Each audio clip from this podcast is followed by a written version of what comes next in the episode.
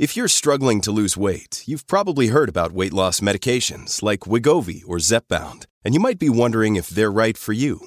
Meet PlushCare, a leading telehealth provider with doctors who are there for you day and night to partner with you in your weight loss journey. If you qualify, they can safely prescribe you medication from the comfort of your own home. To get started, visit plushcare.com/weight loss. That's plushcare.com/weight loss. plushcare.com/weight loss. Hey, it's Ryan Reynolds, and I'm here with Keith, co-star of my upcoming film, If, only in theaters May 17th. Do you want to tell people the big news? All right, I'll do it. Sign up now and you'll get unlimited for $15 a month and 6 months of Paramount Plus Essential Plan on us. Mintmobile.com/switch. Upfront payment of $45 equivalent to $15 per month. Unlimited over 40 gigabytes per month. Face lower speeds. Videos at 480p. Active Mint customers by 531.24 get 6 months of Paramount Plus Essential Plan. Auto renews after 6 months. Offer ends May 31st, 2024. Separate Paramount Plus registration required. Terms and conditions apply if rated PG. Hey. I'm Roberta Blevins, and this is Life After MLM, a podcast where we work to end the stigma of failure in an industry systemically designed for you to fail. Join us as we dive into the real-life stories of survivors, experts, and advocates to debunk the common myths and fallacies of cults, scams, and multi-level marketing. A quick content warning. In this episode, we talk about toxic diet culture. Please be advised that topics may include mentions of weight loss and gain, examples of fat bias, and discussions on disordered and restrictive eating. Please use your own discretion if any of these are difficult or triggering topics for you. Thank you. Welcome back to another episode of Life After MLM. Today, we're going to be talking more about toxic diet culture. It's important and you guys need to hear it. So today, we've got Jennifer D'Amato, and she is an intuitive eating counselor and coach. I am so excited to talk to you. Welcome to the show, Jennifer. I am so excited to be here. I really am. This is amazing how you have just opened up this platform that you have to invite this discussion in. I love it. Thank you so much. The more I did research on multi-level marketing and the more people reached out to me and asked me like, why, or why is that happening, or how come, or how did we even get here? The more I started looking into different things like toxic diet culture and making those connections and reaching out to people like you and saying, we got to talk about this. Will you come on the show? Because it's really, really important. And, if it's coming across my feed, it's probably coming across your guys' feed too. And I've got questions, which I know you've got even more. So it's important for me to have these discussions. And I'm just so thankful that you're here to educate us today. I love it. I love how you even mentioned, like, how did I get here? Which I think that is such a question I get from clients. Like, how did I end up here? I didn't think this was the path I was taking. I thought I was doing the best thing for my health. And how did I end up here? And I think that's something where when you discover the answer is when all the work begins. Absolutely. So let's start with how you even got here. What is your story? How did you decide to become an intuitive eating counselor and coach? Yeah. So, I think my story is fairly typical where I grew up with diet culture just being so pervasive, right? Like everybody's on a diet. 17 years old, I thought I need to start, shrinking the size of my body. My thighs are too big, just living in that headspace. Puberty's awesome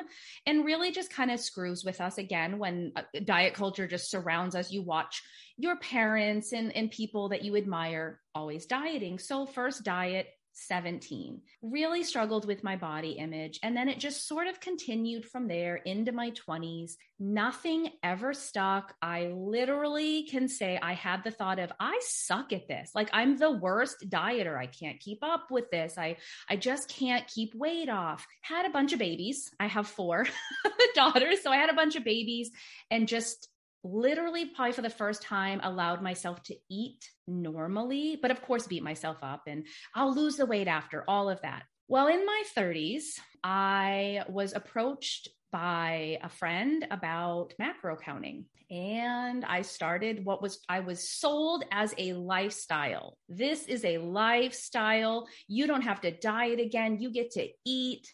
Well, that turned to shit real fast. I was tracking every single thing I ate. Now, at the same time, I'm doing this. I'm working out 2 to 3 hours a week. So I'm losing weight and I'm thinking, wow, this is amazing. I get hyper-focused and then it starts to not come off as easily. So I think, what? I got to tighten this up. I got to get more restrictive. So I do. And then I broke. I absolutely broke. I had become so obsessed with everything I was eating, doing. I was exhausted. I was angry. I had no sex drive. I don't even think people talk about that enough. I was the most miserable person when I hit what I thought was the goal weight. And I thought, this is it. Like, you're telling me this is what I've been striving for my entire adult life. Just fell into this place of sadness and almost a grieving process. And at the same time, all of this had been going on. I started a coaching program to learn about how to coach others. And I'm going to help other women discover this, process and all of this. But I didn't want to sell weight loss. Like, something in me even then was like, I don't know, like, I didn't feel right that I could tell another human being, like, they needed to lose weight. Like, that wasn't my place, but to build healthy habits. Cause I had in my own head, I'm just building healthy habits, when in reality, I was just starving. So I went through this coaching process, and in the midst of all of this, when I finally hit that breaking point, I hit a breaking point, like, physically, emotionally, but I also hit a breaking point because I had built a business helping other women. So I had already read actually the book Intuitive Eating. I really think I read it with a very different lens. I was using it as a diet. I went back and reread it, started really diving into what is intuitive eating.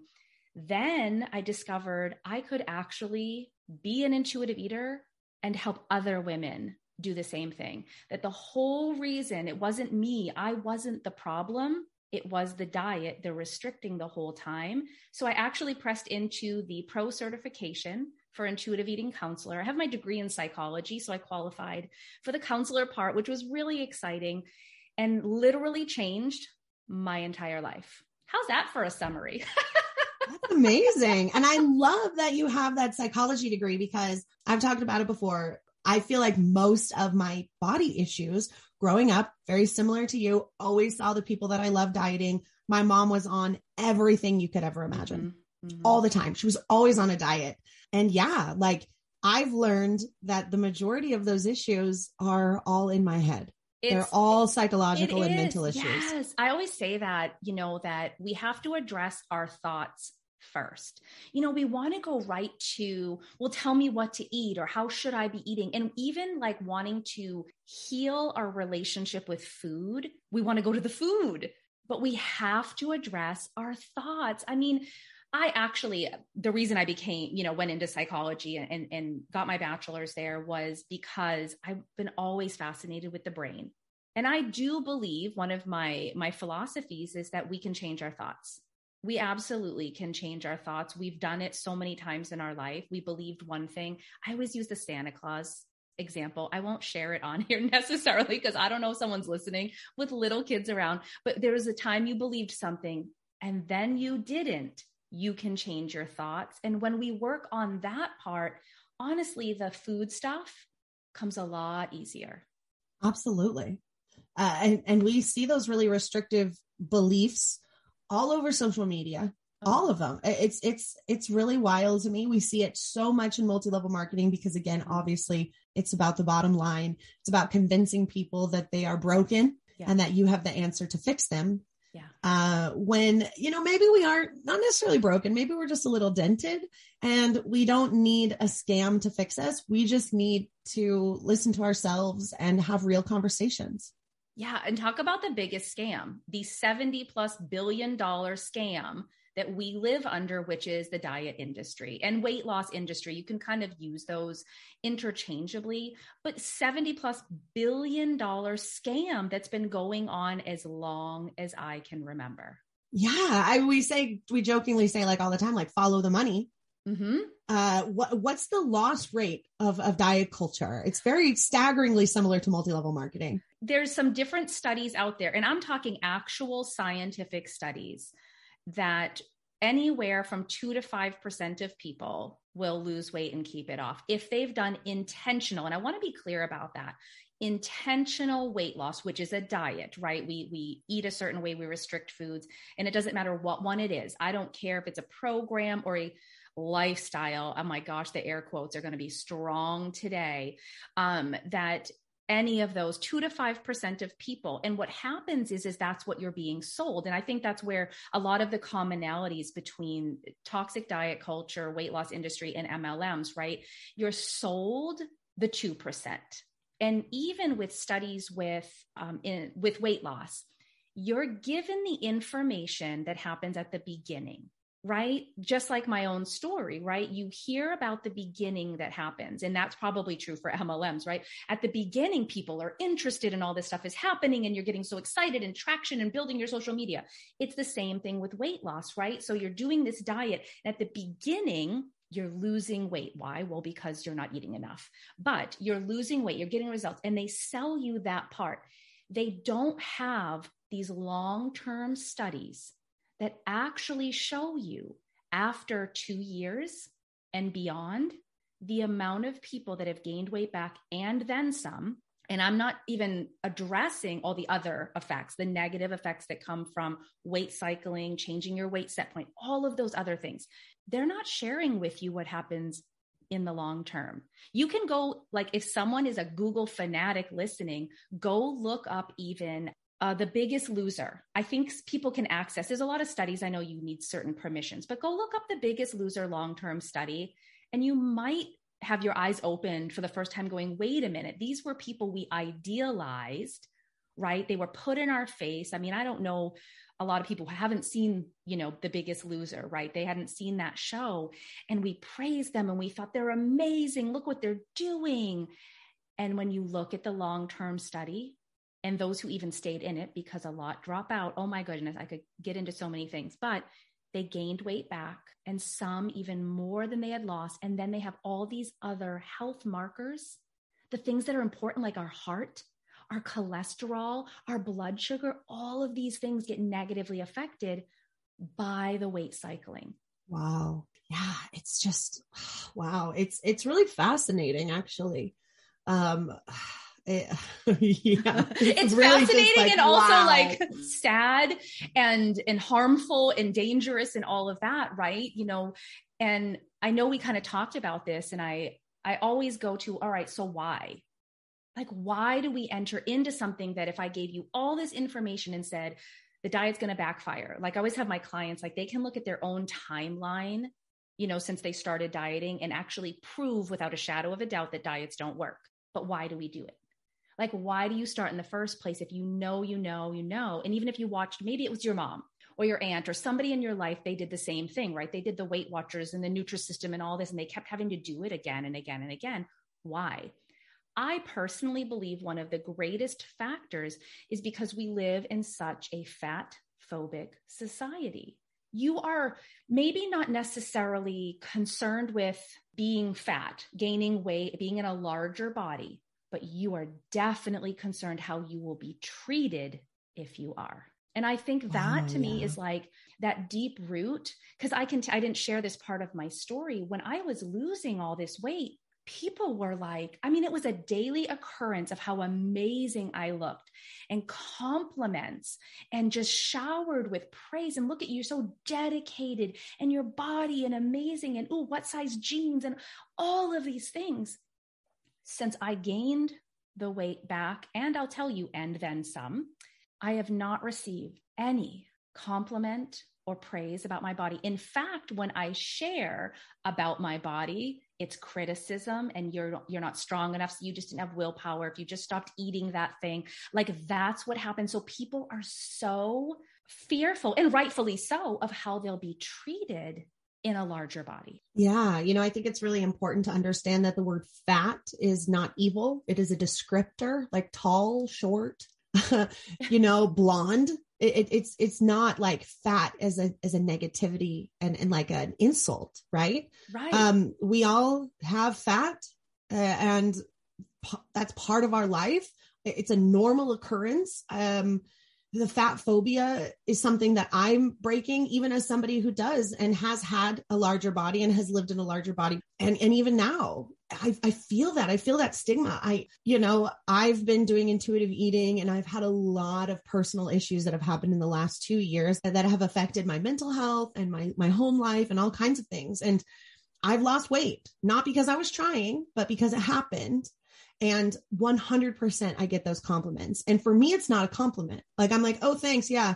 Uh-huh. But for me, it's a reminder of like everything I've been through in the past 2 years and everything that was hard. And I know to the outside perspective, it's like, oh my God, what has she done? So good. But for me, it's like, oh my God, thank God I'm still here. Yeah. Thank God that I'm still kicking and still breathing every single day, because there's a lot that's gone on in my life that people don't know about. I try to keep my personal life private. And yeah, so even getting those compliments, because my friends really do think they're complimenting me, because they also live in this toxic diet culture of fat phobia. And oh my God, what size jeans are those?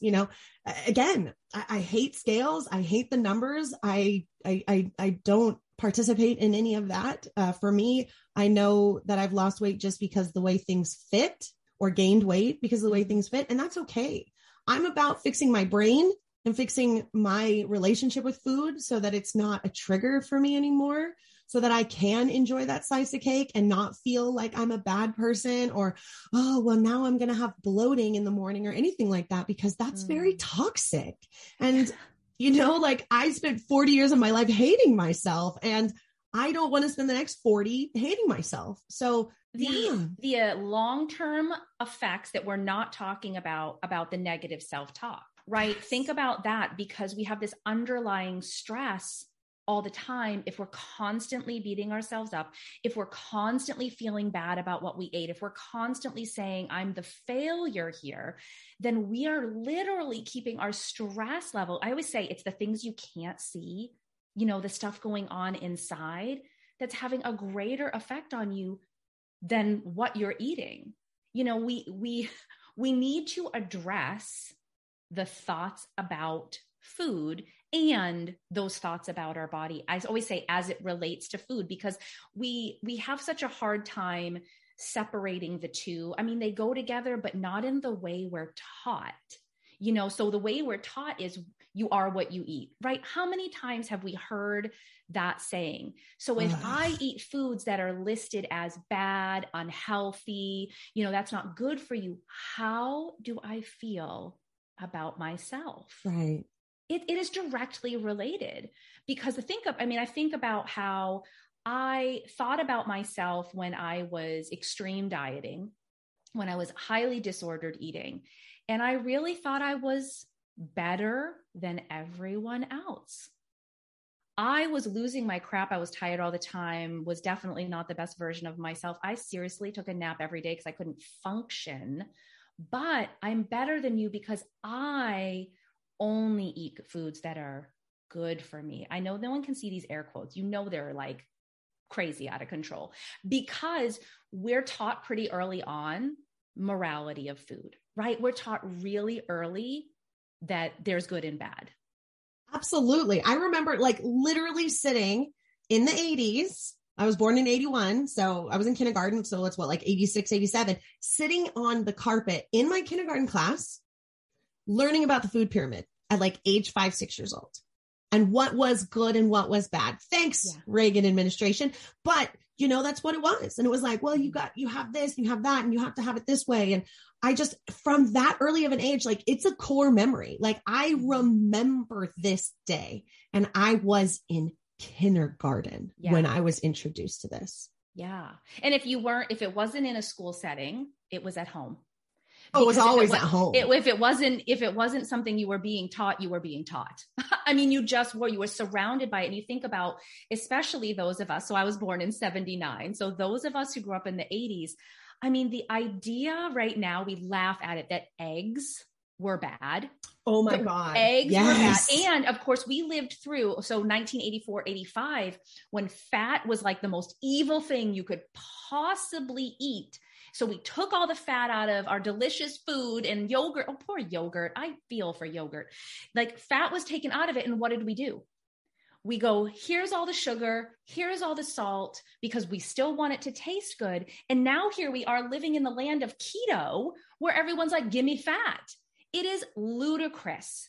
Again, you follow your own timeline, but then go and follow the diet timeline over history. I mean, I'm not even getting into stuff from like 1920s, World Wars and all of that, because you would just fall on the floor at what people are doing. And then of course, it came right in with how beauty standards, like it's all mixed together.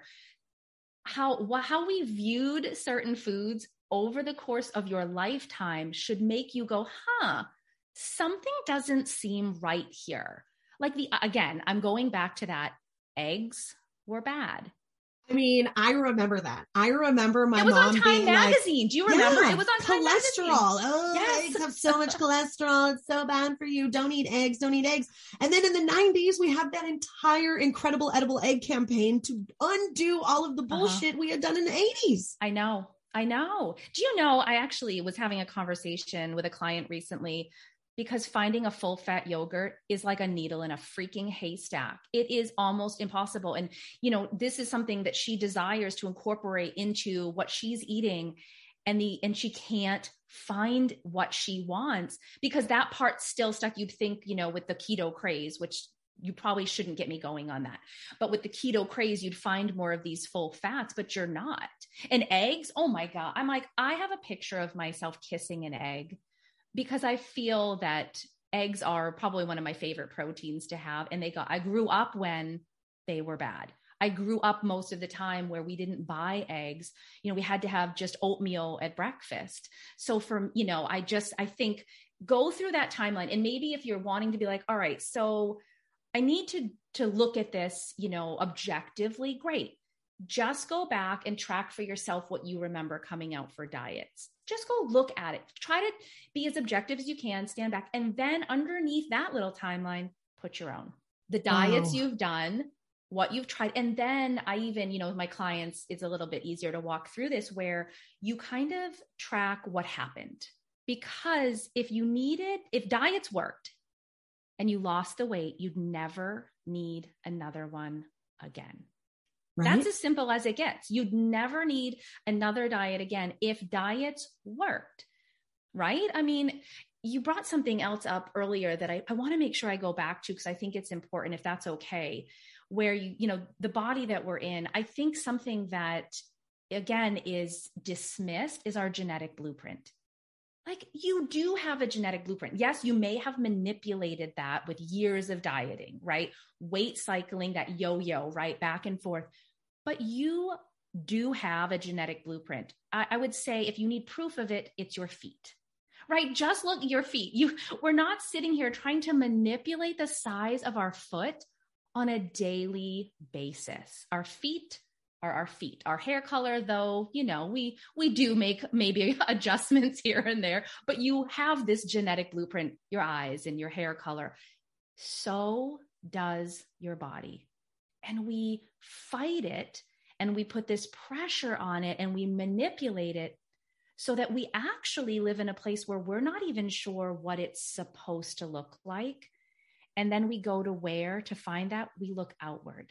Well, I see these images on TV. If you go look at the average size of a female actress, I want to say she's like a 2 is what the recent research is showing. You go on social media, and then you're seeing who's being praised, who's being talked about, right? People in smaller bodies. So you start believing, well, that's what my body is supposed to look like. And then you do all these things, restrict, diet, limit. And you might be like me, right? Obsessively working out. I've got to keep going. And it still doesn't get you there because you do have this genetic blueprint. Yeah. I remember being in high school. I think I was a sophomore. I was a cheerleader. I was on the dance team. I mean, I was working out probably at least 3 to 4 hours a day because of sports and because of all of this. And I was probably in the best shape because of all of that. I thought I looked great. But I was and it's not my mom's fault, but my mom has literally always succumbed to toxic diet culture my entire life. She was doing thin, and she was losing all kinds of weight because, you know, it's illegal ephedra, which is basically meth. And it was not banned yet. And she was giving me fin. I was 15 years old, 16 years old, giving me fin. I got down to a size 8, which was probably the smallest I've ever been in my entire life, because I was literally starving myself. Yeah. And I was 15 years old. And I think that was the first time I really remember being on a quote unquote diet or a program or whatever bullshit it was. And I remember the last diet, quote unquote diet that I tried, where again, it was like fat is bad. And I cut out all fat without any talking to any doctor. There was no doctor that was like, you need to be on a diet. Nothing. It was all me. It was me watching TV and the news and who was popular at the time. And just like you said, and me going, you know what? I could be better if I wasn't this. And I went on this no fat diet. And I just wasn't eating anything that had fat in it. Everything I bought was low fat, everything or no fat. And my hair started falling out in clumps. Oh, yeah. And I got so sick.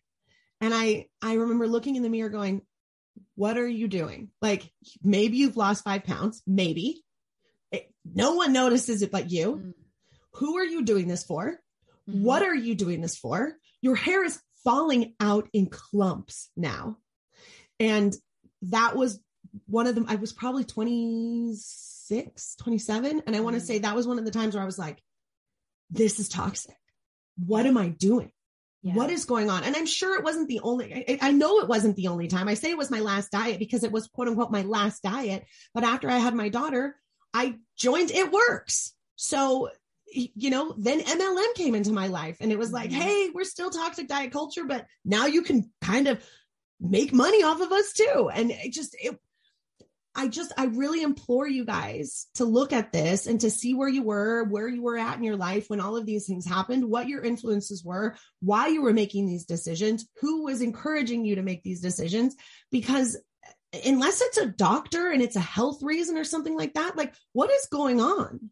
Yeah. And that's usually I don't want to get into that too much, but unfortunately, if you go to the doctors, one of the first recommendations is, well, lose some weight. There's really not a lot behind that. There's some great resources out there on that topic, but there's a big difference between a correlation and a causation. There Absolutely. May be a correlation with a larger size body, but there's not necessarily, and usually it's very infrequent that there's a causation. And that's really one of those things, you know, where I think we need to, again, be aware of the studies or the information that you're taking in. You know, who is the one who paid for that study to be done? I know who's asking that. I know I asked that, but I can tell you the women I talk to, they're not asking that. They're like, well, this says I should be doing this. And this says it works if you do this. And of course, you know, programs, again, $70+ billion industry, they have the means to tell you anything they want you to believe. And we believe it because we're already, we feel maybe insecure, right? You know, I think we go through that in other areas of our life. Maybe it's as a business owner, it's as whatever the type of career you have, it's as a mom, you know, as a partner. We have insecurities. We have them with our body. They play on the insecurities that we already have. It's like, why do you feel like they're reading your mind? It's because they do a lot of work to know exactly what you're struggling with. Like we've seen, one of the most recent diet programs is Noom. And I am probably the biggest like anti-Noom person you'll meet because they have co-opted. They've taken the language from intuitive eating to market. You know why? Because they know what we're doing. They know we're calling out this bullshit. They know that we are onto the lies. So they're trying to use a language. Actually, I don't see commercials very often. And I have people on Instagram, they'll send me stuff all the time. And like, did you see this commercial? Noom is using intuitive eating language. because they know that's now what people are starting to get curious about. Wait a minute, there's another way to live, because lifestyle, right? That marketing campaign only works so much. Now we have to get in on what's actually the truth, which is intuitive eating, which is not a diet program, which is not a weight loss program, you know, which is really, I always tell people, like, I can give you the book definition, which is, you know, it's evidence-based, it's this mind-body health approach, there's 10 principles. But what I always say is this is actually getting you back to who you were, what you believed about food, how you approached food before anything ever manipulated it, anything. Messages at home, Clear Your Plate Club. I do have a lot of clients whose mom took them to Weight Watchers, like any of those messages. Are you sure you're going to eat that? Didn't you already have enough today? Any of those things touched it. Yes. It was, that's what we get back to as an intuitive eater, is before anything ever messed with it, which I think is hard for people to imagine life without those messages, because they usually start really early on. And I know that, you know, you bring up Noom, and I know that there are diet programs out there that have worked for people. And I don't want people that have had success with these and kept it off to be upset about talking about things that have worked for you. But we also have to remember that, what is it, like less than 5% are that, right? And so we have to understand that the greater scope here is that, yes, some of these things may have worked. And the other thing is, these are not meant to be forever, right? These programs are a short-term thing. I've met people that have had really great results with certain things, and I've met people that have horrible results with things as well. So again, we have to really look at the nuance here and understand that toxic diet culture, as a blanket, doesn't work for the majority of people. And if it has worked for you, and you are not still stuck in this toxic diet culture, and you actually have, you know, gone through it, then we're super, super proud of you. But we also want people to know that it doesn't work for everybody. And that is why we have these discussions. And that is why we talk about this, because there are people out there that are like, but it worked for my friend. Why doesn't it work for me? And we really want to get to the root of what that is and actually answer those questions for you. Yeah. And intuitive eating is personalized. You know, as much as there's, you know, 10 principles, they're guidelines, right? They do a lot of work, the inner work, right? The thoughts work, and thoughts about food and how you feel about your body, and all of the messages, right? We just listed so many of them. Do you ever wonder how much of your personal data is out there on the internet just for anyone to find? I promise it's more than you think. Your name, contact info, social security number, home address, even information about your family members. It's all being compiled by data brokers and openly sold online. This can lead to a lot of problems, including identity theft, phishing attempts, harassment, and unwanted spam calls. But now you can protect your privacy with Delete Me. Signing up for the service is super easy. Just provide Delete Me with exactly what information you want deleted, and their experts take it from there. They send you regular personalized privacy reports showing what info they found, where they found it, and what they removed. I got my report and I was floored with the results. Of the 105 data brokers they checked, 83 of them had my data. Delete Me then removed 173 listings of my personal data off the internet, and they make sure that it stays off too. Take control of your data and keep your private life private by signing up for Delete Me at a special discount just for our listeners. Get 20% off your Delete Me plan when you go to joindeleteme.com/MLM and use promo code MLM at checkout. The only way to get the 20% off is to go to joindeleteme.com/MLM and enter code MLM at checkout. That's joindeleteme.com/MLM, code MLM. Head over to Quince.com and grab yourself a little something something and support the show by supporting our sponsors. The weather's getting warmer, so it's time to say goodbye to jackets and sweaters and say hello to lightweight fabrics and classic styles. I have been taking advantage of the beautiful weather and getting outside for daily walks, and I cannot say enough good things about the flow knit high-rise boyfriend jogger from Quince. Seriously, running errands, doing school pickups, swinging by the farmer's market, or taking Zsa Zsa for a stroll around the lake, these bad boys are versatile. I love the deep pockets, the high waistband, and the internal hidden drawstring. They're quick drying, moisture wicking, antimicrobial, and the 4-way stretch makes them so comfortable. They're made with 88% recycled polyester, and the Global Style Standard certified yarn dramatically lowers environmental impact by diverting landfill and ocean-bound plastic. Not to mention using recycled claim standard-approved dyeing, washing, and manufacturing processes with low water and eco-friendly dyes. They have become an absolute favorite, and you can save up to 59% off the high-end counterpart by shopping with Quince. Throw on a Cotton Modal scoop-neck tee and some sneakers, and you've got a perfect, effortless outfit. Get warm weather ready with Quince. Go to quince.com/MLM for free shipping on your order and 365-day returns. That's quince.com/MLM to get free shipping and 365-day returns. Quince.com/MLM. But it's personal. Everyone has a different story, you know, and you brought up such a good point. Any comparing of self to others can be really dangerous. I think this is a good opportunity to say any comparing self to self is also dangerous.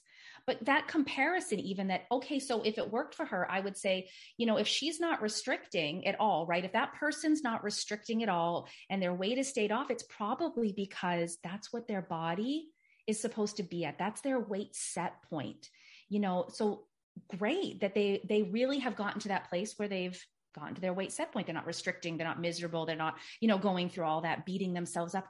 Yes. And I think there are the 2 to 5%. Absolutely.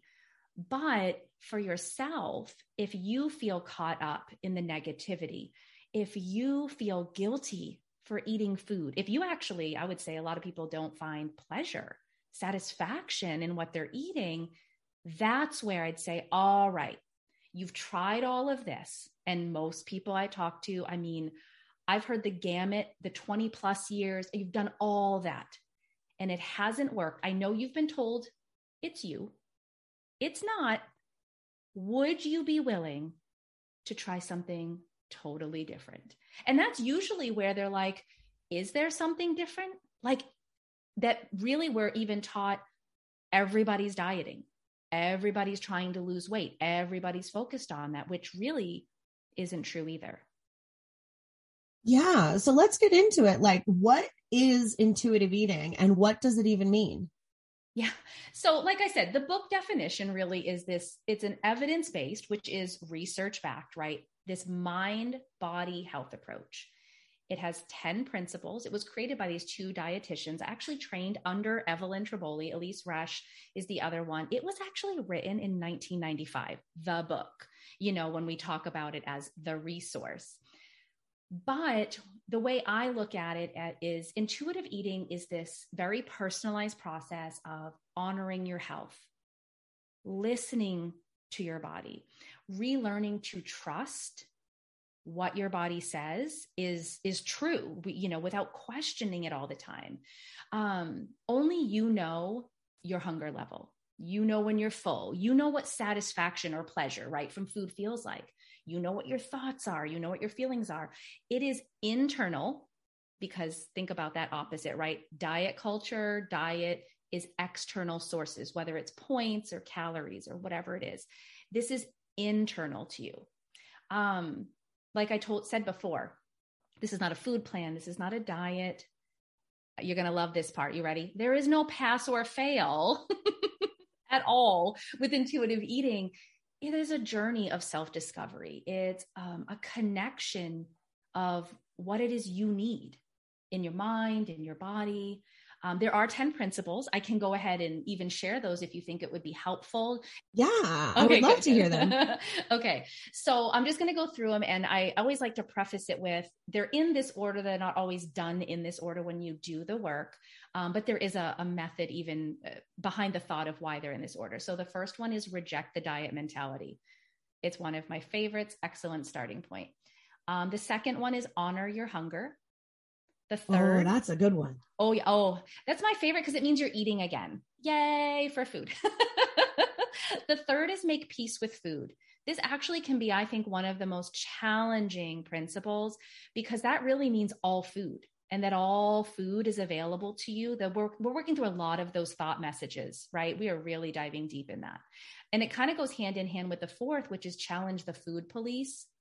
Like I wish, like if your podcast, right, we had sirens going off, like that's the point where it's just like, you know, be do, like there's so many messages. The food police are the worst. And they're the ones bringing in that morality that we talked about, the good and bad, and judging you and shaming you. So learning to challenge the food police is a skill that develops over time and with practice and a lot of self-compassion. Self-compassion is usually the first thing I focus on with any of my clients, because of the messages that are going to come up when we address making peace with food and challenging the food police. So those are like, I mean, those are heavy enough, but then we move into. Yeah. Well, I was even going to say, like, that whole food police, like you could be living under the same roof as the food police. So every single meal you're having is like, oh, you're going back for seconds. Mm-hmm. Oh, that's kind of a lot of butter, don't you think? Oh, like you don't need to use so much salt. I mean, I feel like I've had these things happen to me within the last 2 weeks. Yeah. Where I'm yes, I can. And I will. And just because you said I use a lot of butter, I'm going to add some more. And that food police can be external like that. And even setting boundaries, right? We talked about not commenting on someone's body, not commenting on someone's food intake is just as important. Ooh, I mean, right there. If someone says something, yeah, we like, internalize those messages, and those food police become a voice in our head, right? And diets really do create the voice in our head of the police. Even if no one else is around us to say it, if we have not done the work to resolve those thoughts, man, it just comes in. You're questioning yourself, whether it's before, during, or after you've eaten something. The fifth one is discover the satisfaction factor. I love this one because I think most of us have really lost that connection of pleasure with food. We're really bad at it in our culture. Like we're really bad at believing even like food can just be fun. Food can have pleasure, and that you deserve to be satisfied with what you eat. Seriously, that has been like my favorite rediscovery is that like food is pleasure again. It's not punishment. I'm not like, oh, I'm going to have to run off these M&Ms. Like it's literally like, ooh, I'm going to have a whole handful, and it's okay. Cause it's about moderation and balance. For me, like just finding pleasure again, as opposed to punishment in food has been wildly changing in my life. And it's been incredible. Yeah. Do you know what a lot of my clients find when we are focused on that is they've noticed they've really cut variety out of their, you know, their nutritional intake. When I say diet, meaning what they're consuming, right? They've cut out variety. I had a client recently, oh my goodness, it had been over 20 years since she had made beef stroganoff. And in the work that she had done, she was like, I'm going to do this. It took some, work we had been doing. And she's like, I'm going to make beef stroganoff. And really even to focus on like, is it as good, as you would remember it and all that. Yes, it is. Oh my gosh. I actually made beef stroganoff that same week we were working on it. Cause I was like, I love beef stroganoff. It's not a fan favorite of my kids. So they just ate the steak part of it. And I was like, screw you all. I'm eating the beef stroganoff.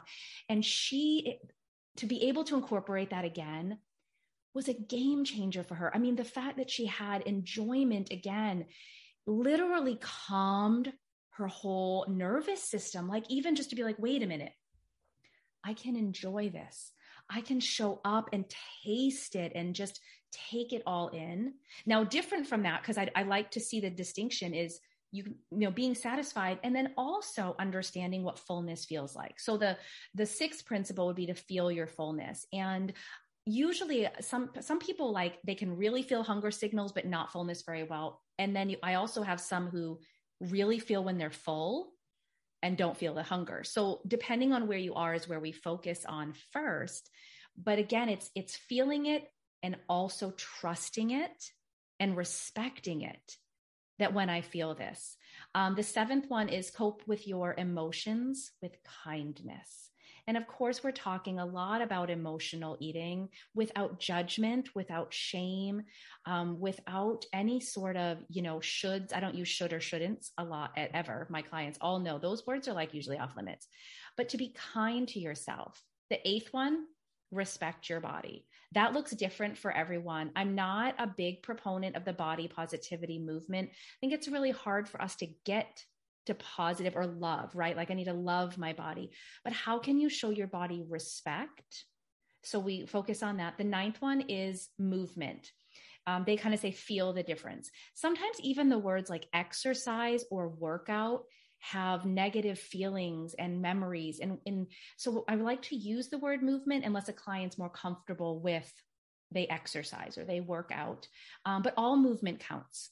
I'm not a huge workout person. Some of the things that I do, I'm waiting for like my bagel to toast. I might do 10 to 20 push-ups on the kitchen counter. Just be like, okay, we're going to do this really quick while I'm waiting. I'm like, I got 3 minutes. How many can I do?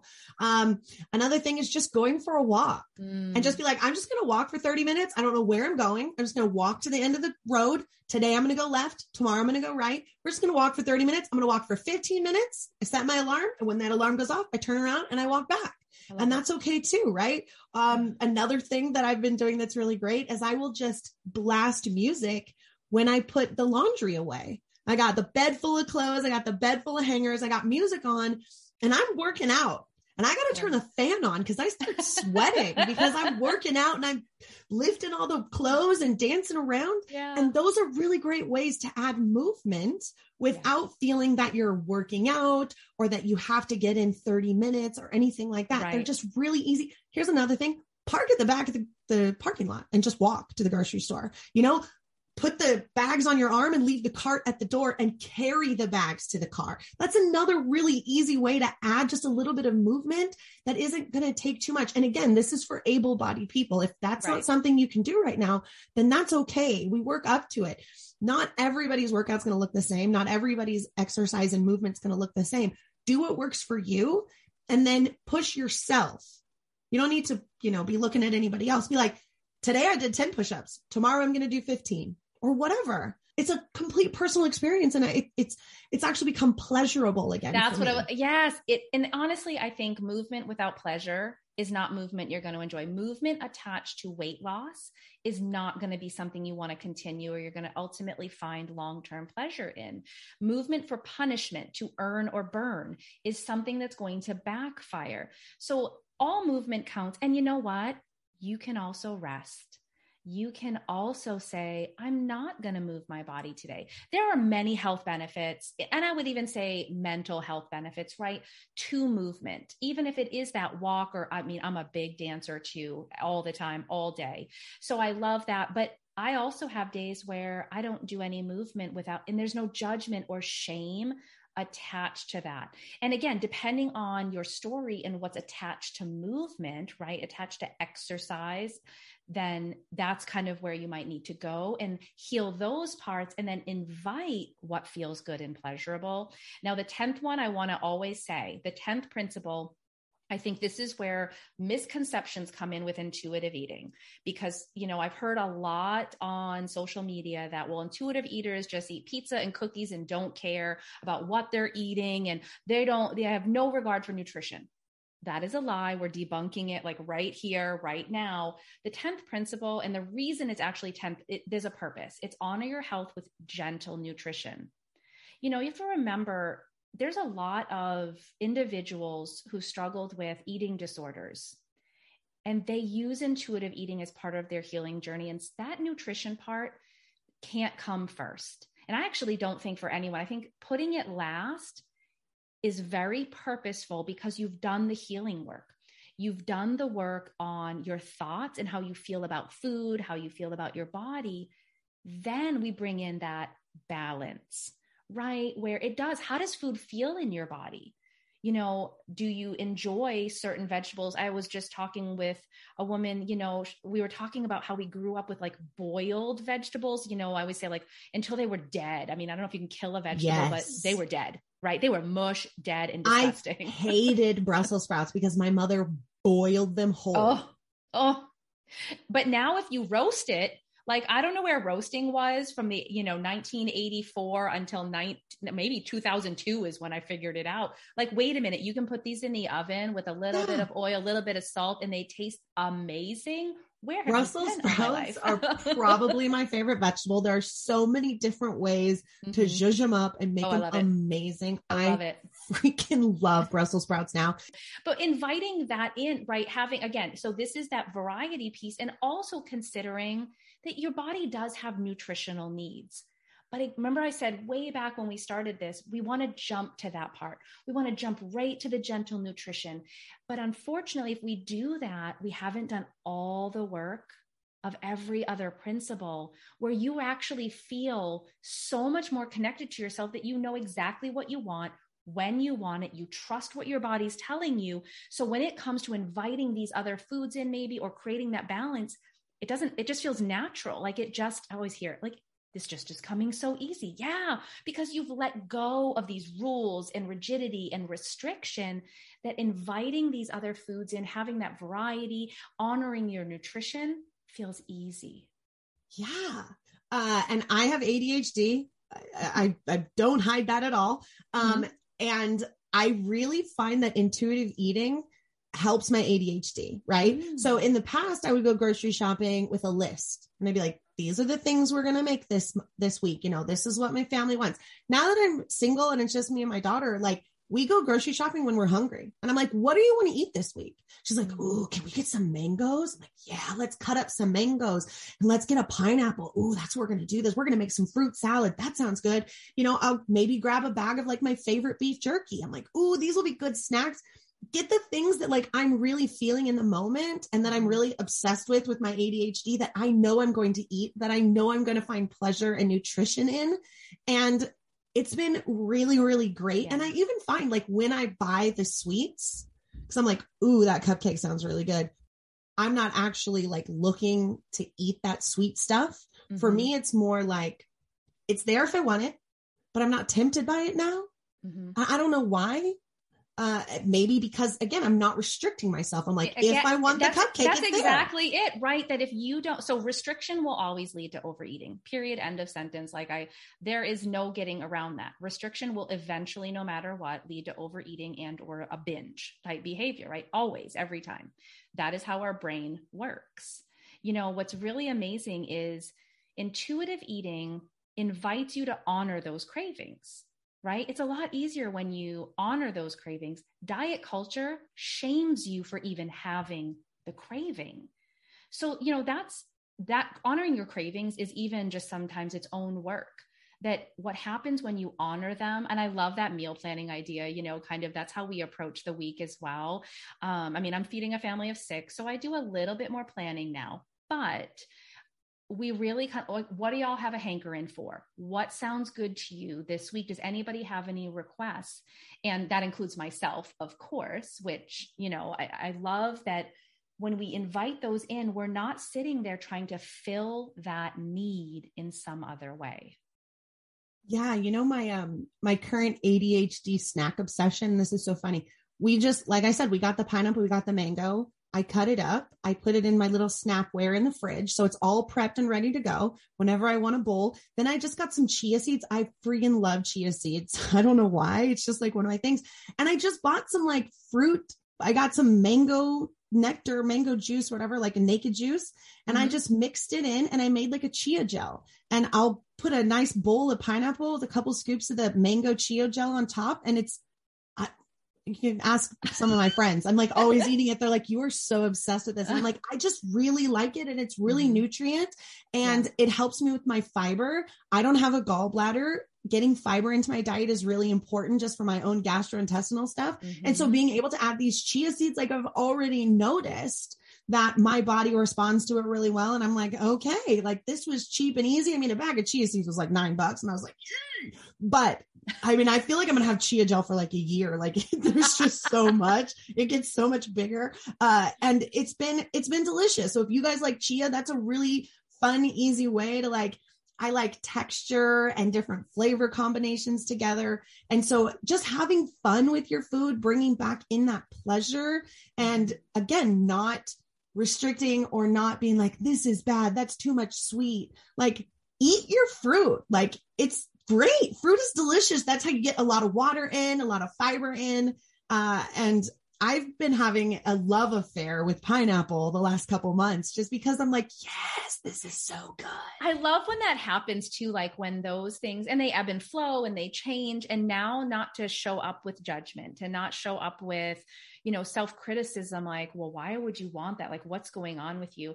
I've actually watched my daughters start to like pay attention to their body. They're all intuitive eaters. I think they're the best I've ever seen, to where they're like, I think my, you know, my cycle's even going to start. Like, I just notice I can't get full right now. Like I can't, you know, and I want, you know, sometimes it's the salty, sometimes it's the sweet. We're all have those different preferences. And then when you honor that without judgment, man, you live a much more peaceful life, and you can just worry about yourself, not what anyone else is doing, which isn't that beautiful that you get to honor your own body, worry about how your health, your body, without caring what anybody else is doing. Yeah. And I also love just like how, like you said, ebb and flow. Like sometimes I will plan because I'm like, ooh, you know what we're going to do? We're going to make this. And then we're going to do this with the leftovers, and I'll plan a meal, spend hours and make this huge mess. And sometimes my daughter's like, eh. And I'm like, what? I just spent 2.5 hours making this. You know, I just don't really feel it. And I'm thinking, you kid, you know what I mean? These kids. But at the same time, like in between those planned meals, sometimes my daughter's like, I just kind of want like spaghetti tonight. Is it cool if I heat up those leftovers from the other night? And I'm like, sure. She's like, is it cool if I heat it up now? Cause it's like 4:30 and I'm hungry now. I'm like, sure. And then when I go to her later on and say, did you want something else? She's like, no, I ate and I'm fine. And I'll make myself my own little snack. I feel like I'm very into like charcuterie boards. Oh, like yeah. Personal charcuterie boards, right? So I have like all of the stuff to make my own little paper plate. I've got like, you know, a little bit of almonds, a pickle, some like meat or some cheeses, some little crackers. And for me, like, it's really pleasurable. It's fun to create this like variety. Again, the ADHD is like, yes, the salty, the sweet, the crunchy, the soft, the textures, everything. Oh, I love it. And it's so pleasurable. And yeah. I can't even tell you how many times growing up, it's like snacks aren't a meal. And I'm taking that back and going, yes, they are. Snacks as a meal is my favorite meal. Yeah. And when you're so in tune with your body, when you know, when you're hungry and you trust that you're getting what you need, and you also trust your fullness, there's a big difference in how you show up with whatever food is in front of you. There are times that I will literally take a bite of something that I really thought I wanted. I took a bite and I'm like, well, this sucks. It's not hitting the spot at all. I don't want it anymore. And I stopped eating it. We had cookies in the house once, and I don't like store-bought cookies. I should know better, but I was like, oh, I'll give it a try. Took a bite. It was like, well, this is pretty terrible to me, and I don't want it. And I put it back. I let people know I took a bite. If you don't want to eat it, fine. We'll end up getting rid of it. And that's fine. But if somebody else wants it, I didn't like it. This is a common occurrence, not like all the time I'm eating food and putting it back, but that if it doesn't light me up, if it's not hitting that spot, I actually will say, no, that is as much respect for your body as you can get, where, you know, we're taught early on, eat what's in front of you, finish what's in front of you, no waste, children are starving, all of these messages that screw with us right into adulthood. And when you are free from those messages, you literally, there's a marketing term, I don't know, like it's part of intuitive eating, but it's food freedom, because you're literally free. You don't have any of those messages weighing you down. You're second guessing yourself. You're wondering, you know, recently I asked my own children, like, do we have food rules? Because I teach on food rules so often. We break those down. Part of rejecting diet culture is actually breaking down food rules. And so I asked them, because I'm like, I've never asked them, do we have any food rules?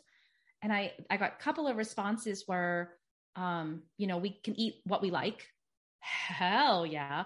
And the other one was, if we're done, we're done. We can leave food on our plate. It doesn't really matter. I was like, and now I have won Mother of the Year. Sorry, everybody who's listening. It's right here. I need the award. I like the gold star right on my forehead. Like, that's what's happening. Cause that to me is the biggest win, because they're going to carry that message, those truths about their body and food into adulthood, just like I carried the negative messages, right? So if I can give a piece of advice, if there's anyone out there who's in a parental caregiver role, let's allow for intuitive eating, because kids are actually naturally born intuitive eaters. So were you, right? At one point you were, but that they actually do trust their own body.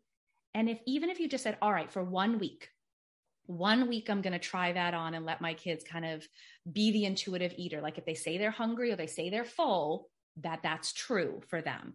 And I know it's annoying when you're like, I just made this whole thing. And then you said you're not hungry, but then you come back 2 minutes later and now, or you said you were full, but then you came back 20 minutes. Let them honor that and see what changes and what happens. Just try it on 1 week. That's all I'm asking. Yeah. And when I made that meal and she looked at it and she was like, she had like 2 bites of it. And she was like, I'm just kind of done. And I said, okay. She goes, what should I do with it? And I asked her, I said, well, are you going to eat it later? She goes, maybe. I said, okay, then put it in some leftover container and throw it in the fridge. But sometimes she goes, probably not. It's probably not going to reheat very well. I'm like, well, then throw it away. Yeah. I grew up with the clean plate club. Yeah. And it was like, you have to eat it. You're going to sit there until you eat it.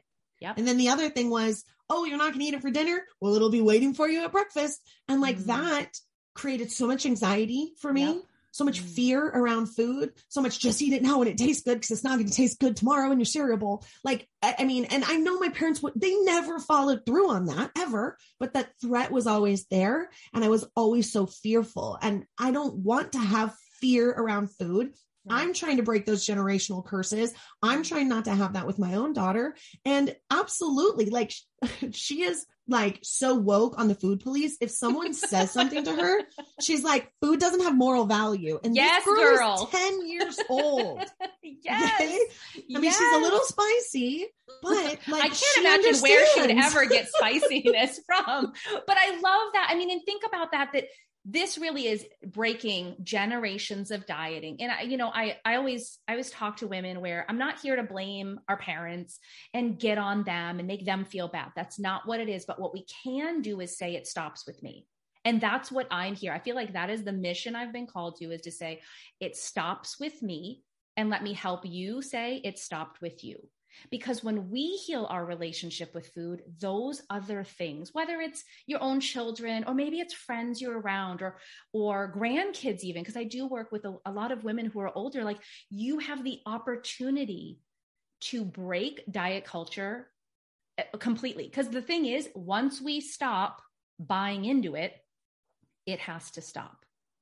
If we don't pay the money, give the time, give our energy, give our soul to something. And I think this is another, right, that parallel to MLMs, it's going to stop. If people figure out the lies that you've been told, then they're not going to buy into it any longer. It's going to cease to exist. That's a big dream of mine. Big dream. I realize that, but I'm willing to take that on because I know what happens with a life of dieting. And I know what happens with a life of intuitive eating. And it's not too late to start. It's not too late to say, okay, I'm done. I can see it's not working. Maybe they did the timelines. They're looking at it. They're just hearing the truth. They're going, I'm done. Even feeling bad about eating food, having food guilt. Oh, food guilt. They're done with it. It doesn't matter where you are. I've literally worked with women 65 and 70 years old who said, I just don't want to spend whatever years I have left feeling crappy after I eat, feeling bad about myself, beating myself up. Absolutely. I feel the same exact way. And I'm glad that I'm figuring it out in my 40s and not in my 70s. Yeah. Because I got a lot of years ahead of me of enjoying food as opposed to feeling trapped and controlled by it. Yes, absolutely. And again, like I said, it's freeing. It really, and it even makes, I mean, you're talking about something we all are not I'm not jumping up and down to go to the grocery store, but dang, it can be more, that can even be more pleasurable when you're not feeling restricted. I can only buy these kinds of foods, right? This doesn't fit, or this is a cheat. Don't even get me started on the word cheat meal or cheat food. Ugh.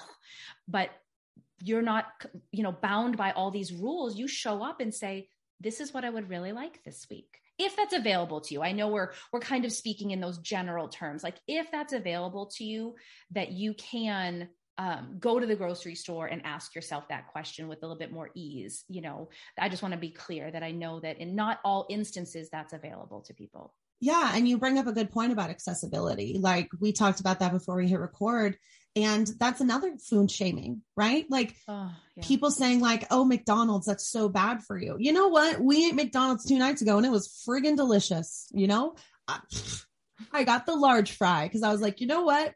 I deserve it. And it was good. You know, I know it was not bad. I didn't feel bad about it. We had a good time. My kid was above the moon. She was like, yes, McDonald's. One of my favorite things is canned peas. I grew up eating canned peas. I don't know. My grandmother would put them like even with her mac and cheese. I even had them. People talk about cravings, weird thing. I'll have them with like, I'll make homemade sauce and pasta, and I put canned peas. Like I love it. And for years and years and years, I would not allow myself to eat canned peas. They're freaking peas. I mean, goodness gracious, because they came in a can, they weren't fresh enough, which isn't really true. And we're not talking about how products were previously canned, you know, years and years ago. And something I truly enjoyed, I can remember it was probably 3 years ago, I think I finally allowed myself to have canned peas again. And damn, were they the most delicious thing I had ever had again. I was like, why did I spend so long shaming myself and not allowing myself to have something that also is easily accessible to me to get those, you know, I'm not stressed about budgets or money or any of those things to get that. There's a lot of shame around this whole other market of, you know, you need to eat organic and you need to eat farm fresh and all this. And you know what, if you have that accessible to you to, you know, your neighbor's giving you eggs. I mean, I give you all the high fives. If you can get the freshest of fresh from the garden, like, you know what, that's awesome. But to shame people who can't, or who actually don't desire to do so, is really, really going down a dangerous road. I think if we could put all this aside and just choose to mind our own damn business and be kind, I think we'd be doing okay. But what a novel idea. It's ludicrous. I know. But when it comes to food, there's so much built-in shame. And whether it's organic, whether it's frozen, whether it's canned, whether I'm eating meat or I'm not, or what, there's so much attached to it that this is why if you go back to, I know what I want to do, which most people don't because they've been using this external guide, but I know what's best for me and I trust it and I don't care what you're doing, makes a big difference. Yeah. You want to know my favorite canned vegetable? I do. I love corn niblets. I love them. I love little corn niblets. I don't know why. The corn is delicious. And then French cut green beans. Oh my gosh. We literally just had these in my house. My husband's favorite side dish is that the one you make at Thanksgiving with the onion, like the green bean casserole. I don't even like green bean casserole, but I love me a can of French cut green beans. I forgot how good they were because I made the casserole, but then I had leftover cans of this. I'm like, these are amazing. Now I'll tell you, most of my kids did not like it. I did not force them to eat these delicious green beans, even though I'm like, listen, you're missing out. Okay. I think they tried them to make a good judgment. It was a texture. Cause you know, there's same with my daughter. It's a texture thing, you know, and I'm like, that's fine. There's plenty of other options of something to eat, but I seriously, those are so good. You know, again, canned products and corn, talk about terrible messaging. I mean, I was again, deeply immersed in diet culture and couldn't eat corn because I'd be fat like a cow. Literally the thought I lived with, and never, ever would eat corn. I mean, it's crazy to think of it now. And I can laugh at myself. Like I can be lighthearted, but at the time I literally would have these mess. Oh, don't eat corn. You're going to get fat. You shouldn't eat. That's what they feed cows. Don't do it. You're going to be, I mean, this is what I carried around with me for years. I will tell you, my daughter will not eat canned corn and will not eat canned green beans.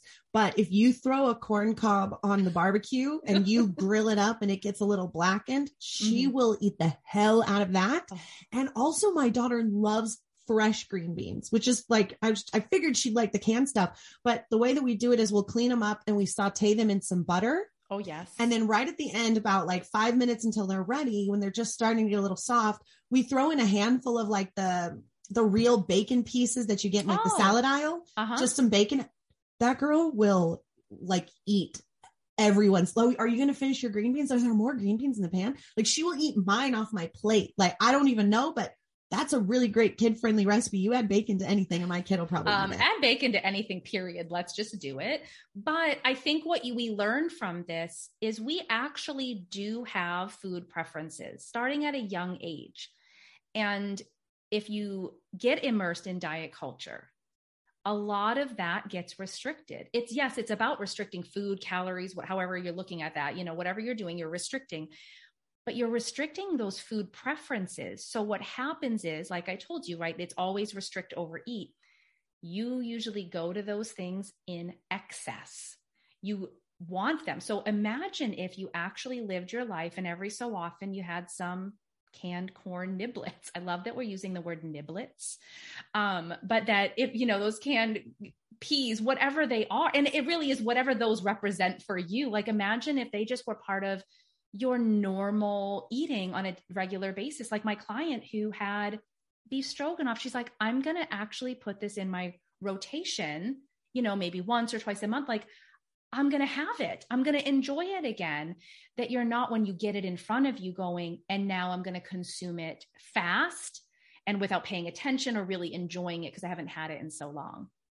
Yeah. So what are some really easy ways that those of us listening today can start, if this is something that we want to do, can start on that intuitive eating journey, like something that we don't even have to go buy, stuff we already have in our house? What are ways that we can sort of move into that space? Yeah. So I think it's actually going to be something right in your head, because I want to go right to the thought process. So what if instead of labeling foods, good, bad, healthy, unhealthy, because even that label gets us all messed up, you go neutral, call the food what it is. So instead of, I'm having a really healthy salad, say I'm having, greens and some tomato and croutons, cheese and ranch dressing, call it what it is. Start removing the food labels, taking them out, and notice how you feel. You actually can do that with whatever's already in your house, wherever you are, if you go out to eat, if you're at home, if you're at McDonald's, if you're at the grocery store. It's not I'm buying these bad foods, or even I'm buying sweets or treats or any of those things. I'm buying mini donuts. I'm buying gala apples. I'm buying, spiral pasta. Kids love them. That's what they like. You call it what it is and start removing those food labels. And then just, if you're a journaler, write down what you're feeling about it. Notice, how it makes you feel not to label something. And I would say, if you're like you really want to press into that, write how you feel before, what it was like eating it without those labels, and then how you feel after. And just do that for, I don't know, try it on for a week. I always say that, like, give it a whirl, see how it feels. Did you notice anything? And if you're like, well, I just notice I don't feel as bad. That to me is huge. Count that as something you're learning. Again, this is a journey about self-discovery. This is pressing back in that. Great. If you learned something from it, maybe you need a little longer with it, because we're so used to it. I hear all the time, well, what if I just say it like it comes out? Yeah, that happens often. So just be gentle with yourself or myself. Nope, this isn't bad, or this isn't unhealthy. This is, and name the food. So we're coming a really neutral approach to start. I think that's excellent. Yeah. Removing the morality, removing the shame, removing the toxicity. Mm-hmm. It's an apple. It's an apple with peanut butter. It's not a treat because it's got sugar in it. It's an apple with peanut butter. In fact, I'm going to tell you almond butter is better than peanut butter, but whatever. I don't know. I'll fight you, because crunchy peanut butter, I'm sorry, that smacks everything. So okay, crunchy, yes, but smooth almond butter wins on that. I feel a debate coming on, but we'll save that for another time. I'm putting a poll up. That's what's happening. We're voting. I need to hear what people think about this. Yeah, I don't know what it is, but apples with almond butter slaps. It's so good. It's so good.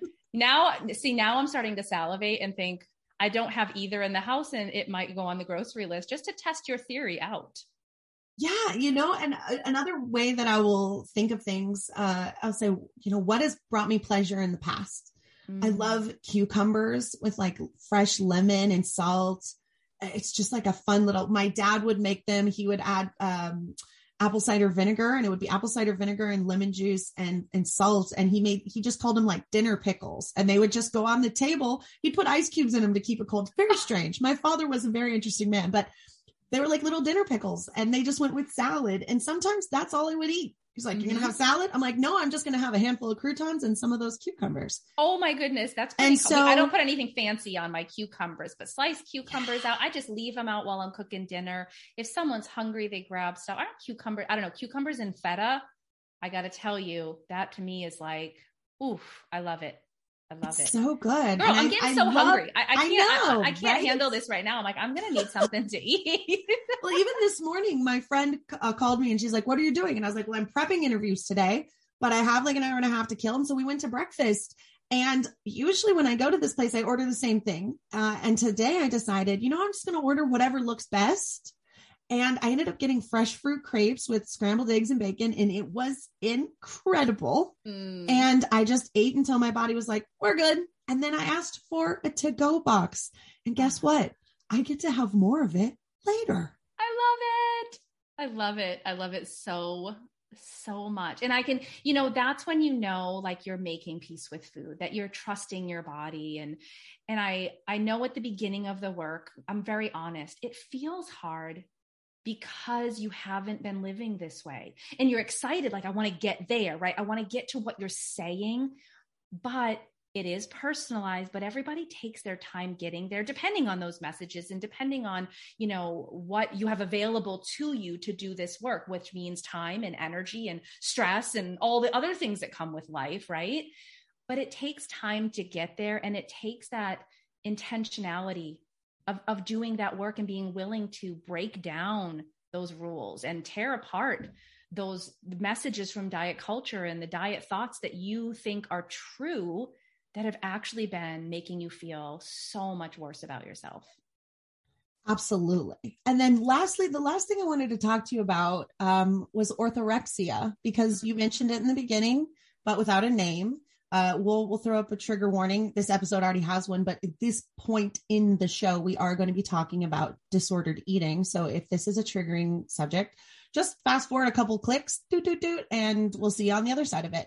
But let's talk about orthorexia. It is disordered eating. What is it? It's not in the DSM-5, so it's not really recognized as an eating disorder. Right. Yet, but it is definitely disordered eating, and it falls into the toxic diet culture. So please explain to us what that is and how that affected you. Yeah, I appreciate that. And that I think it's something that needs more awareness to it, because you're right. It's not a diagnosed eating disorder.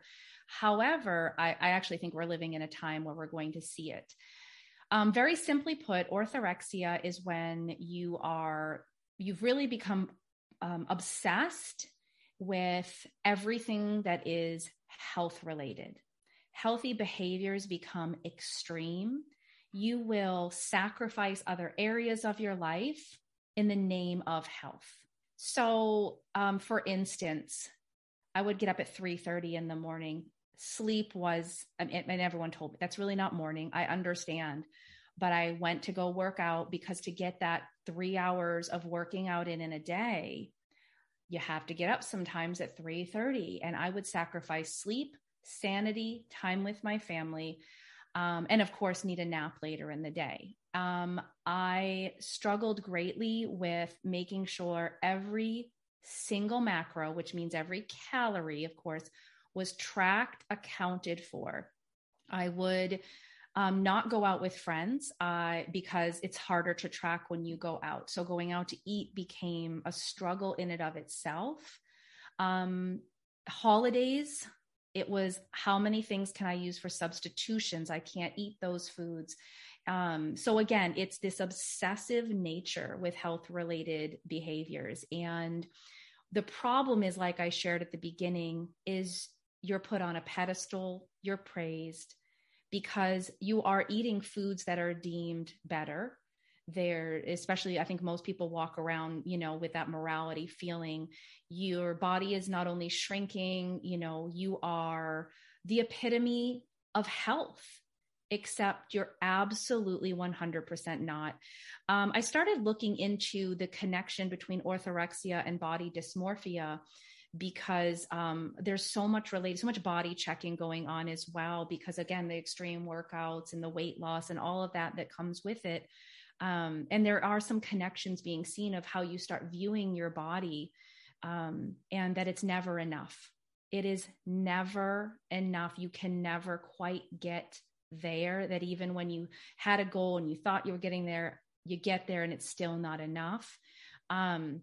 So yeah, all this is happening, of course, in our mind, but the behaviors and the actions and the habits that are created, all in the name of health, all the things that are praised, actually being very, very destructive. It's really interesting. I'm thinking probably people listening right now are feeling a little triggered about maybe some of the health and wellness MLMs that they've been a part of that really glorify this. And the first one that comes to mind is Beachbody. And the next one is Optavia. Those two really, really strongly with the restriction, the counting. Yeah. But Beachbody specifically with those stupid little rainbow containers. The rainbow containers, plus their messaging on workouts. And, you know, there's a whole side of that we haven't talked about that I just will bring a little attention to, of the mentality of no excuses. You know, I don't want to be skinny. I want to be strong. It's really all lies in marketing that keeps you absolutely stuck in that space. You actually have excuses and reasons not to go work out.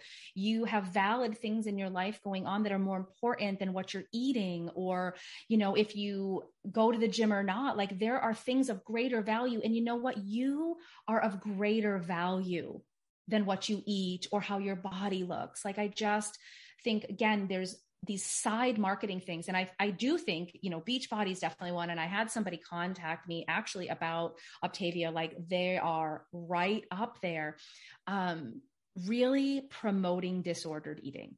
They're doing it in a sneaky, and I think most of diet culture is sneaky, but it's a really sneaky way in the name of health. And it's actually disordered eating at its best. So toxic. It's so dangerous. And, you know, they're sliding into our DMs every single day.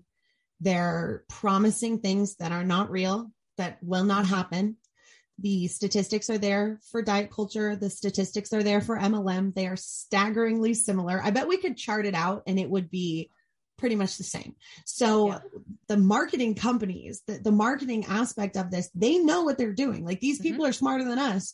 They know exactly what to say. They know the words to use, the images to use. They know the guilt and the shame that they can throw on you. They know exactly how to get you. They know how to find the 2%.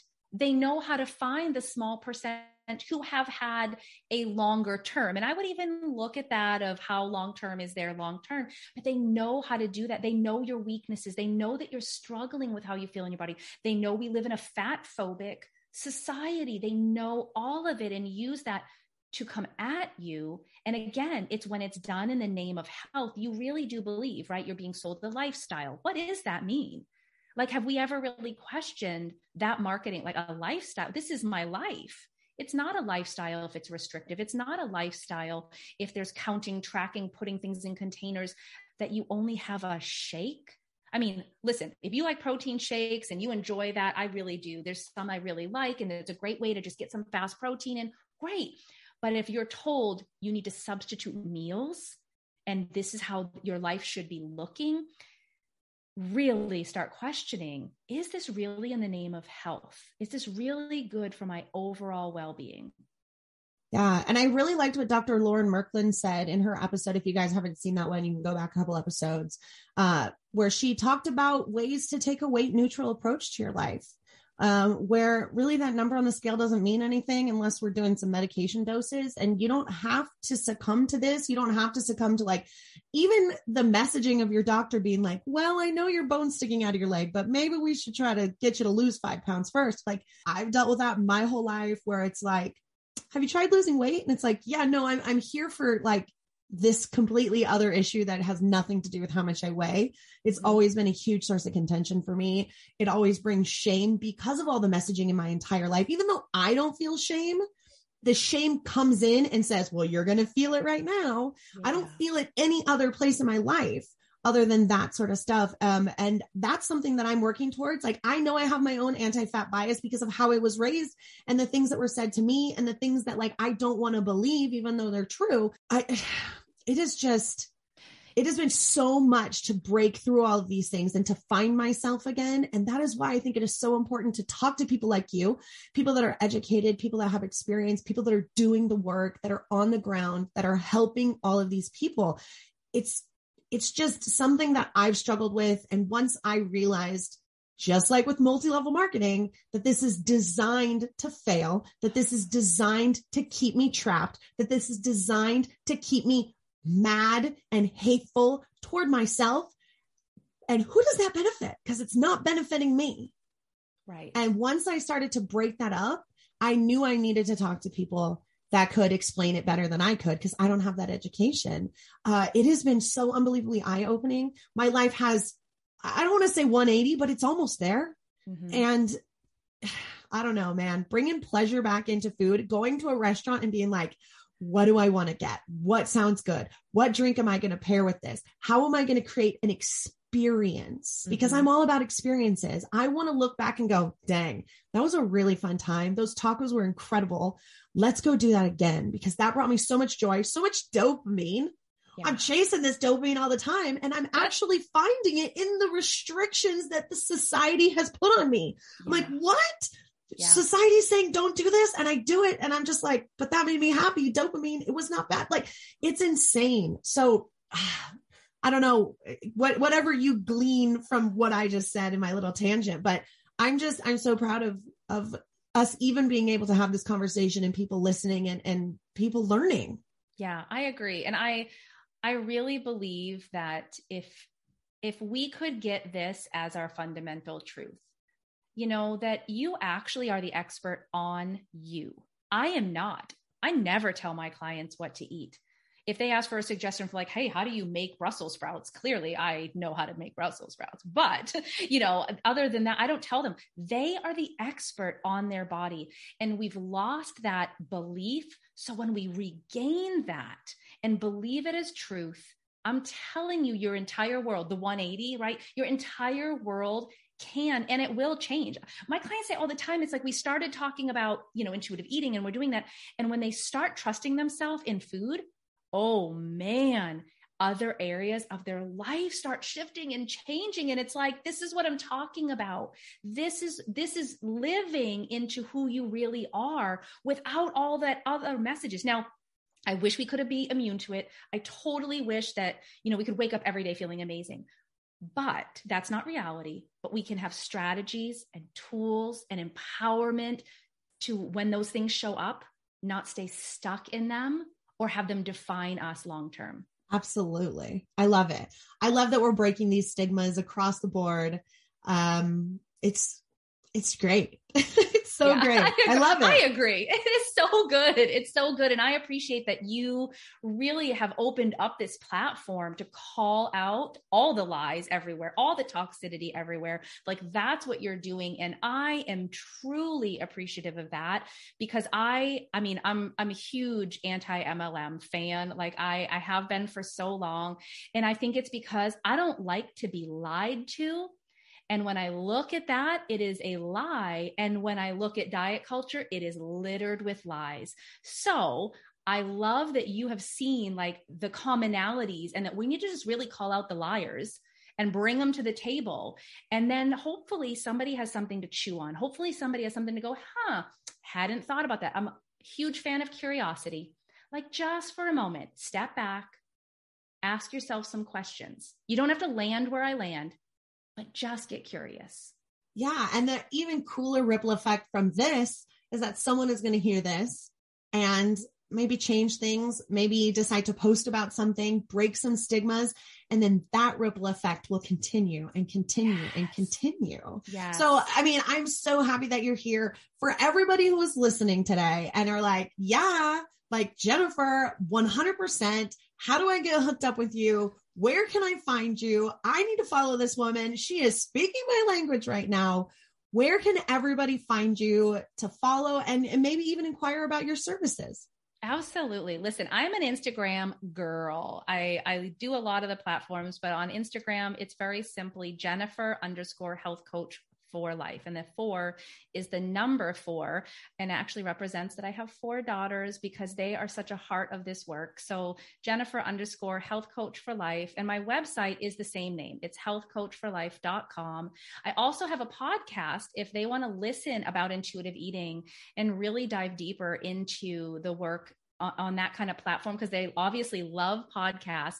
It's Health, Life, and More for Women. You'll see my smiling face on there. I'm a little sassy, so I think perfect for this listener. Like if you like the sass and literally me laughing at myself on a continual basis, I do offer free consultations because it needs to really be the right time. And you need to be in the right place to be able to step into this work. And that's why I offer that as well. So anyone listening, if you head on to Instagram or to my website, you'll find opportunities to connect with me. I have lots of freebies, lots of content for you, and a lot of sassy reels right on the gram. And I love that I am able to present someone that will never suck you into a pyramid scheme because she knows what's up. Absolutely. So we're going to do some rapid fire questions, but I'm changing it from MLM to toxic diet culture. Ooh, okay. You ready? I'm excited. I don't know. I've heard the MLM one. So now I'm like, all right, now, and I got to shift my focus. I'm ready. What is a word that encompasses how you feel about toxic diet culture? Pissed. Ooh, that just came out. Did you? Oh, all right. Yep. Pissed. Mm-hmm. Sorry. That's what this exercise is for. Okay. Absolutely. What is a warning to somebody that you see who is stuck in toxic diet culture? And maybe you want to help them open their eyes and get out of it. Be kind to yourself. If you notice you're having a lot of negative thoughts, you can't get out of it. Ask for help. It's okay. What is the worst part of diet culture, in your opinion? Everything that it takes away from you, including your joy. What is the hardest lesson that you learned when you were stuck in the toxic diet culture cycle? Oh man, you are getting me with these are heavy. I put too much value on the size of my body. Wow, I feel that one. Yeah. And a positive takeaway. Oh, good. From your time in toxic diet culture that you still use in your business and your life today. Oh, that's such a good question. Yeah. I think that I enjoy lifting weights. You know, that's how I discovered lifting weights. It's the movement that gives me the most joy. So I did take that with me. I mean, seriously, that's my favorite question because I know that like shit sucks sometimes, right? And like you're in these, like we call it the abyss. You're down in this abyss and you're like nothing. But there's always a silver lining. There's always one. And sometimes you don't see it until you're out of it and you can really address everything. Mm-hmm. But yes, the fact that you learned, hey, I like lifting weights actually. Like I got sucked into this horrible thing, but I found an exercise that I really enjoy. Absolutely. And I do yeah. think that's the case is, you know, sometimes we can find those little nuggets, I call them, that come from there. So yeah, I definitely think that way about it. I think that lifting weights is the only pleasurable movement I have. I think people who run are the most amazing humans because I don't know how you do it, folks, but I think that's a good thing too, because you beat yourself up a lot less when you can see it that way. Yeah. We got to have like apple pie at the finish line and there's got to be like serial killers chasing me with knives for me to run. Like I don't do that. I never have. I love swimming. I love walking. I love hiking because like just exploring really cool places. Like those are really fun ways to move and get out of the house and get some sunshine and get some fresh air and, you know, get out of our surroundings that a lot of people probably don't think of as exercise because it's not in a gym and there isn't equipment involved. But I mean, you guys could be doing curls with cans of peas and French cut green beans if you want. Listen, you and I are just going to dance and go put the laundry away. I think that's all we need in life. Laundry's put away and we've danced it out for the day. That's absolutely true. Thank you so much, Jennifer. This was a pleasure. Thanks for having me. I really enjoyed it. Thank you so much for listening to Life After MLM. Don't forget to like, subscribe, and share. And follow us on social media at Life After MLM Podcast and my advocacy at The Real Roberta Blevins. You can find all of the links to the social accounts in our show notes. And if you just listened to that incredible story and you thought, oh my God, I have a story just like that needs to be told, hit me up, therealrobertablevins@gmail.com. I would love to have you on the show to share your story and start your journey in life after MLM. See you next time, Huns.